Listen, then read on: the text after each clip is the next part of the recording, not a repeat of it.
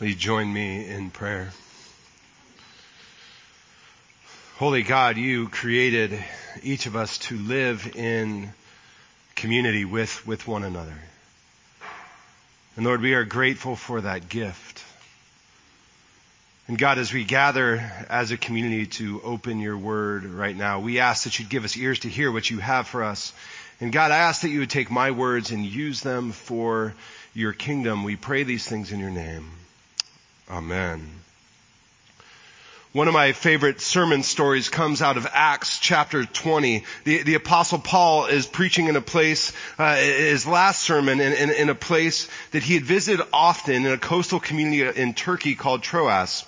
It, was a community that was, that was well known, so he had passed through, he had built up a, a, a relationship with this, this church community, and during his last visit, he's preaching one of those sermons. You, you know the sort of sermon that, that I'm talking about, where he goes on and on and on.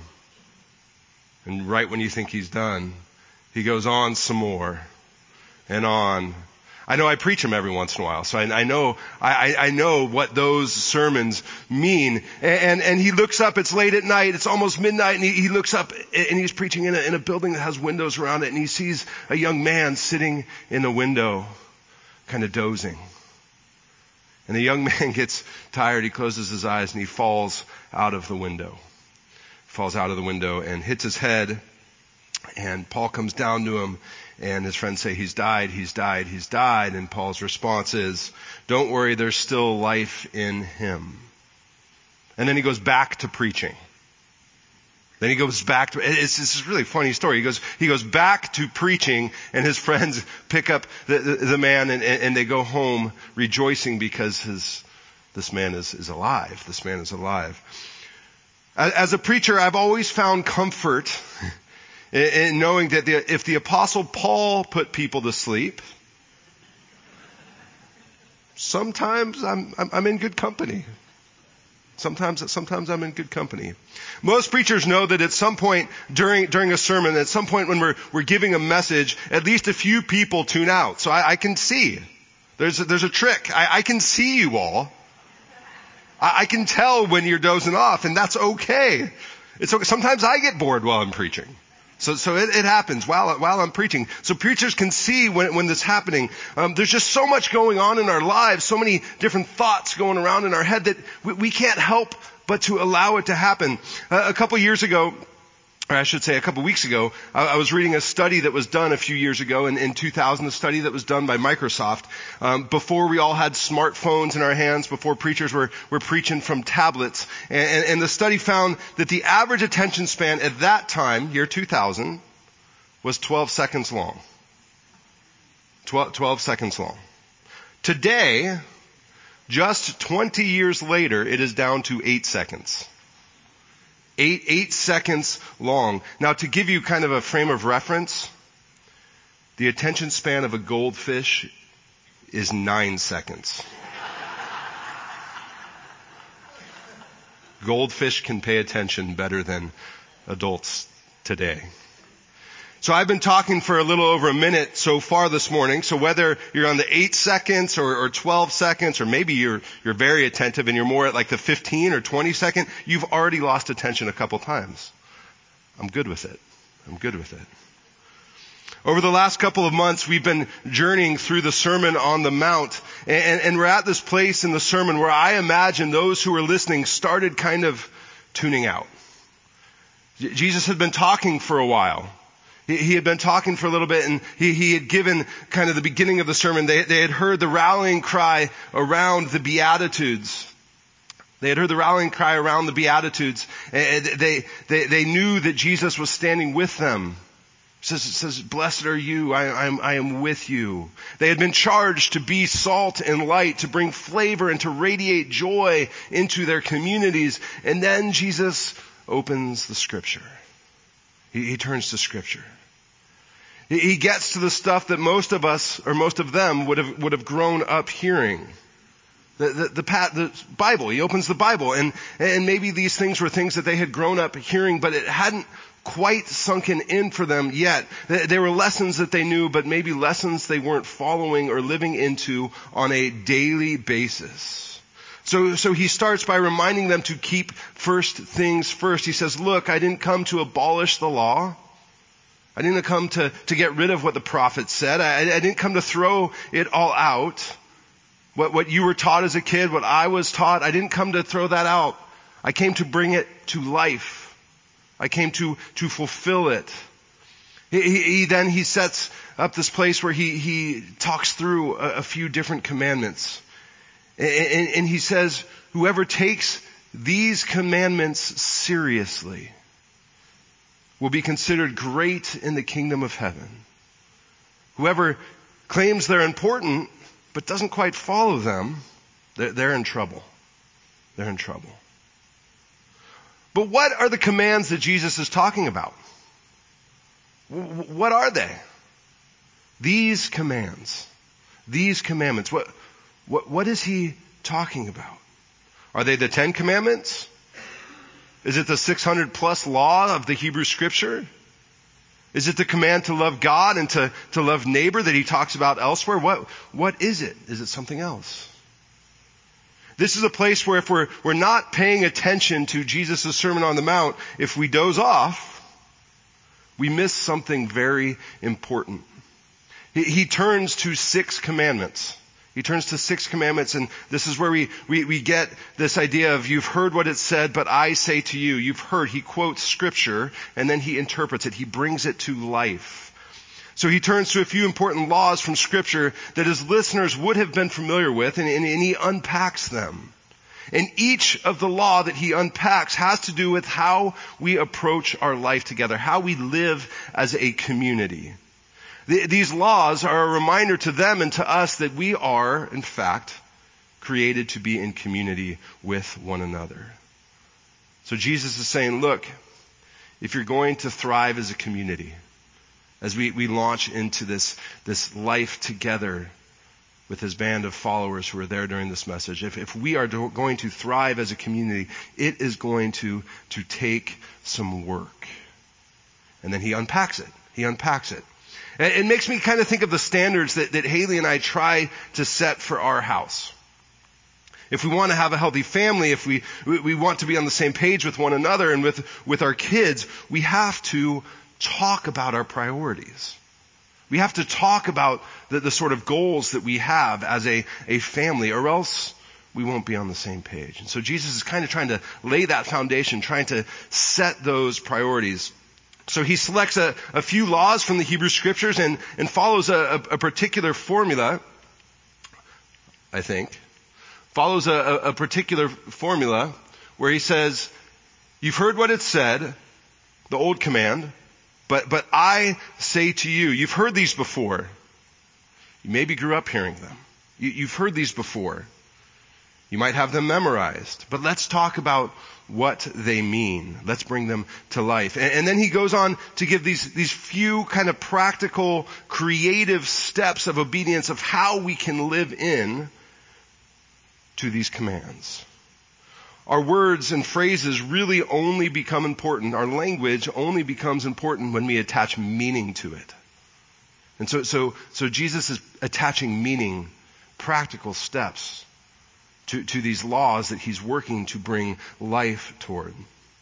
So we had this this funny moment in our house yesterday. Um, we had just gotten home from a, a morning where where I had all three kids at Thomas's baseball game. Haley was in the softball snack shack. And then I met Haley at the softball snack shack and she took the kids to a birthday party and I went home to kind of work on, on my message for this, this morning. And, uh, they, they all got home. Piper, our youngest, went upstairs to go to sleep and, and Thomas and Ella were doing what brothers and sisters do. Kind of getting at each other. Kind of just just nagging over and over again. And, and, and, at one point, Haley said, Ella, you know what you're doing. Quit getting under your brother's skin. And she looked confused, Ella, seven. What does that mean? Uh, uh, uh, under his skin. And then Haley replied, it means that you keep poking him. I'm not even touching him. I'm not even touching him. Eh, eh, this, this tense moment of our kids going back and forth at one another kind of turned into laughter because we realized we were talking past one another as we, we, we tried to talk through what we were, what we were saying. Our language matters. And if we're not abundantly clear with what we mean, we just cause more confusion. We just cause more confusion. So Jesus turns to the Hebrew law and he says, we, we need to clarify a few things. And they have to do with how we live our lives together. He starts with this. You have heard what it was said to those of ancient times, you shall not murder, and whoever murders shall be liable to judgment. But I say to you that if you are angry with a brother or sister, you will be liable to judgment. And if you insult a brother or sister, you will be liable to the council. And if you say, you fool, you will be liable to the hell of fire. Comforting words. Jesus takes this, this extreme murder and says, Moses was right. You shouldn't murder. But, but there's more to it. We, we need to think about and talk about anger as well. Now notice that, that Jesus isn't saying you can't get angry. He's saying that the way we respond to our anger matters as we live our lives together. So in Matthew 18, Jesus is, is talking with the apostles about how to handle conflict. It's as if he, he knew that conflict was going to happen. Surprise, surprise. We get these 12 people together, there, there's going to be some conflict. And, and he instructs them to be honest and to be direct. Paul echoes the sentiment when he tells the church in Ephesus to, to not let the sun go down on their anger, to not make room for the devil. We all get angry. Raise your hand if you've never gotten angry. We all get angry. And the way that we handle our anger matters. It's, it's important. So, so Jesus says, even if you're in the middle of something important, goes on to say this, like, like making an offering at the temple or, or on your way to court, stop and seek reconciliation. Even if you're in the middle of something important, stop and seek reconciliation. So I know a couple of, of small churches that, that take this command so seriously that when they, they gather for communion together, like we do the first Sunday of every month, when they gather for communion together, they, they pause their worship service. They, they pause their worship service and they say, okay, we're going to take some time to, to get things straight. And so it would be like on a communion Sunday if I just said, all right, time out. Time out. Kathleen, you, you remember that time? I'm so sorry for, for being angry with you. I'm, I do not know what time it was, but, or, or Ed, remember that time where I, I said those words that pastors aren't supposed to say? I'm sorry. I'm sorry. They would, they would take time during their worship service to, to, to hit pause, to be reconciled with one another before they approach the Lord's table. Could you imagine what that would look like for us? Jesus doesn't ignore the reality that, that we all get angry. But he does call us to respond to our anger honestly and quickly. To actually be what the apostle Paul refers to as ambassadors of reconciliation. Then he, he turns to an issue that was, was as difficult to talk about in his day as it is in ours. Adultery and divorce a pastor who I respect and, and often listen to said that there's one Sunday a year, one Sunday a year where he's confident he's going to tick off 90% of his congregation. The day he talks about marriage. Some would be angry with the things that he said, about half the congregation. Half, the other half would be angry with the things that he didn't say. And so he just knows, he says, yet, yet scripture talks about marriage a lot, so I'm going to talk about it, and I know that, that people are going to get angry with me for talking about it. Now, there's no wonder that Jesus talked about hang, handling anger before he talked about handling divorce and adultery.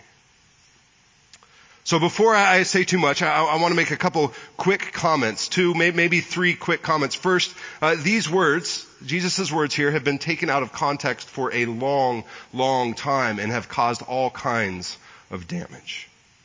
And secondly, we need to remember that God's grace is sufficient for absolutely everything. And thirdly, these are Jesus' words, not mine. I, I didn't write this part of Jesus' sermon. You have heard what it was said. You shall not commit adultery, but I say to you that everyone who looks at a woman with lust has already committed adultery with her in his heart. And then he continues. It was also said that whoever divorces his wife, let him give her a certificate of divorce. But I say to you that every, anyone who divorces his wife, except on the ground of unchastity, causes her to commit adultery. And whoever marries a divorced woman commits adultery. And then between the, these two kind of stinging hard comments, he, he, uses this very graphic illustration where he says, if your right eye or your, your, your right hand causes you to sin, get rid of it. It's better to lose a part of your body than, than have the whole thing condemned. Jesus really is trying to, to say, hey, this is serious. This, this is serious. And, and the damage of, of sin, it, it causes us to, to be hurt personally, but it also pulls at the fabric of our community. Again, he's talking about how we live with one another. But why, why does he focus on, the marital relationship? Why? As opposed to, to other things that pull at the fabric of our life together. Why, why include it? Why? The best answer I can come up with, or, or really an answer that a friend of mine uh, came up with, is I was saying, I have to say this on Sunday. I have to talk about this on Sunday. How would how would you talk about it? He's a pastor, and, and, and his response was, well, two words: covenantal fidelity. It's the idea that God created us to be in relationship with one another, that God takes that commitment seriously. That God takes God's commitment to us, the covenant, seriously enough to give us an example of how that covenant should look. And anything that tears that apart grieves God's heart.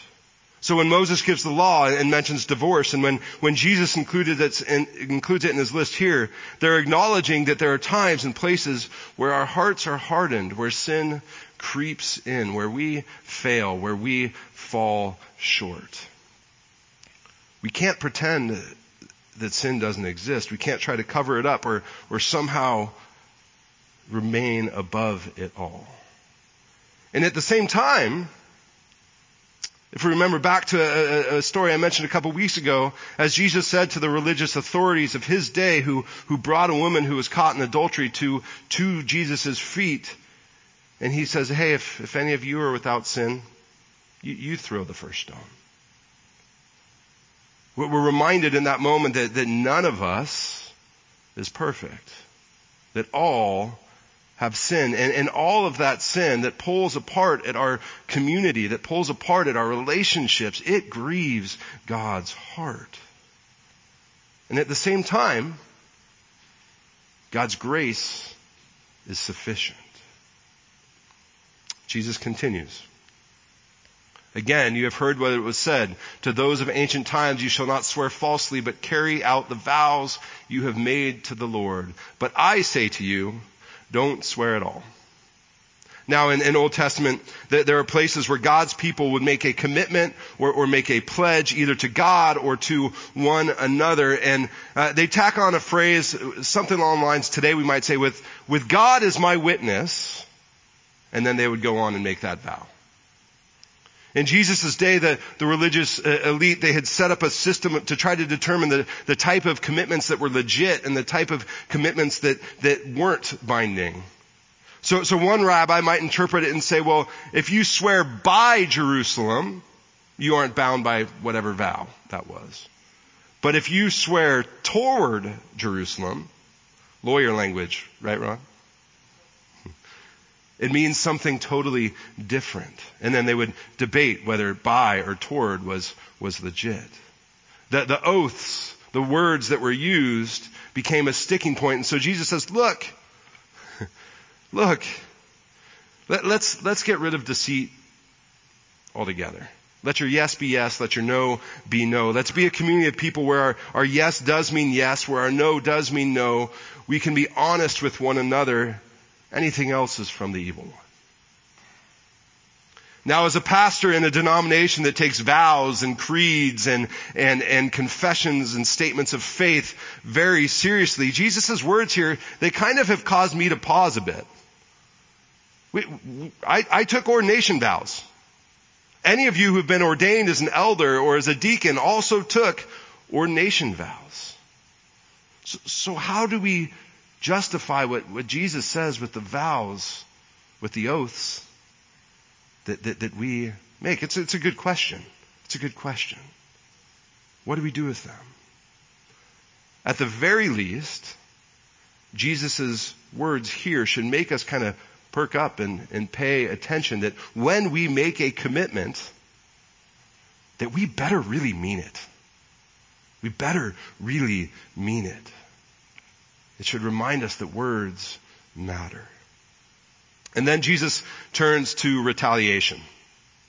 He, he, takes a well-known law that was, was set up to enforce justice, to ensure that a punishment would, would actually fit the crime. It's a law that came out of Exodus and Deuteronomy and Leviticus, uh, and it mirrored other civil laws of the day as well. And the idea is that it's, it's human nature to want to retaliate, to get even, or to even uh, issue payback whenever we've been wronged. We, we see this all the time in sports, right? Have any of you been watching spring training baseball? Yeah, thanks. I, got one. Perfect. Um, so, so every time the Astros play in a different park, they're booed. Remember the Astros caught up in the, the cheating scandal? I'm, I'm going easy here, Ed. Um, got caught up. The teams want. Ed's a big Astros fan, so don't hold it against him. Did I just out you in front of church? I'm sorry. Yeah. So, so everybody wants to get even, but it's, it's, it's not just the Astros really. You, you plunk a guy with a pitch on my team, you Better be expecting one in the ribs from me.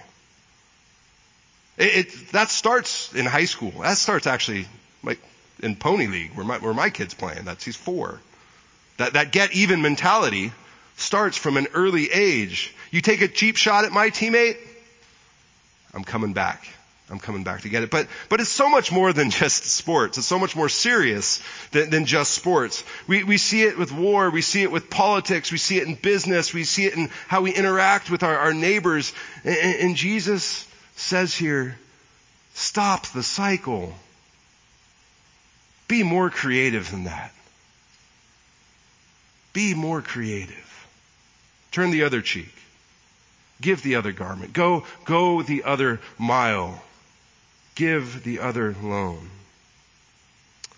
I had a, a high school history teacher. She taught uh, U.S. history. My favorite teacher in high school, named Mrs. Henderson.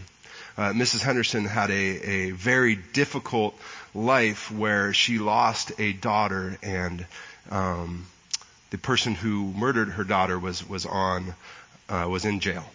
She would go to visit her daughter's murderer weekly. Weekly. She said she forgave him. What? I, I, I, she was the teacher that, that sponsored our, our faith club, and she would she would talk about it in the faith club at school. Yeah, what? What? Stop the cycle. Be creative. That's what Jesus is, is saying here. What, what does it actually look like in our world today if, if our churches were full of people committed to doing just that? What, what would it, what would it look like? And, and lastly, Jesus says, you've heard what it was said, you shall love your neighbor and hate your enemy, but I say to you, love your enemies and pray for those who persecute you. Jesus takes the concept of retaliation one step further. Love your en- enemies. Pray for those who persecute you. Now, Pastor John's going to unpack these a, a, little bit more next week, but, but Jesus is taking a, a common Old Testament teaching that called the people of God to stay away from those who are considered to be godless, to, to even hate them in saying, it's a new day. It's, it's a new day. You, you need to read the scripture through a different lens now. It's not just about your friends, the people you invite to be a part of your community. The way you live your life together, it matters for, for everyone. Even the people that you traditionally see as enemies. So Jesus ends the, the, this list of, of difficult commands with a seemingly impossible charge. Be perfect. Easy, right? Hey, be perfect. Because your Heavenly Father is perfect. And I, I don't know that the reason I underline that word is, is, is I don't know that the, the idea of perfection paints the, the full picture of what Jesus is, is getting at here. In Luke's version of this line, uh, Jesus says, be merciful as your heavenly Father is merciful.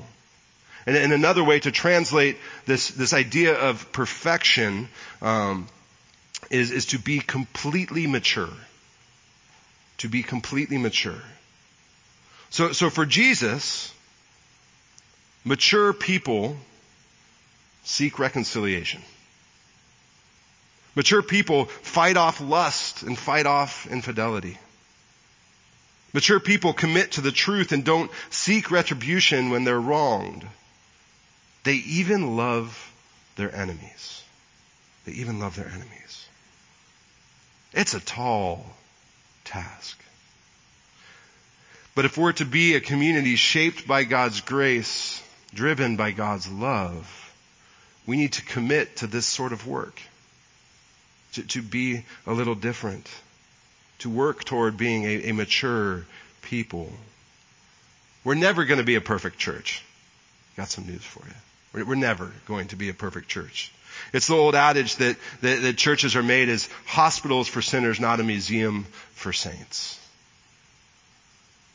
But we can be a community of broken people constantly following Jesus, constantly working, constantly trying to grow, constantly taking what we've heard, many of us heard for a long, long time and saying, how do these words bring life into our community?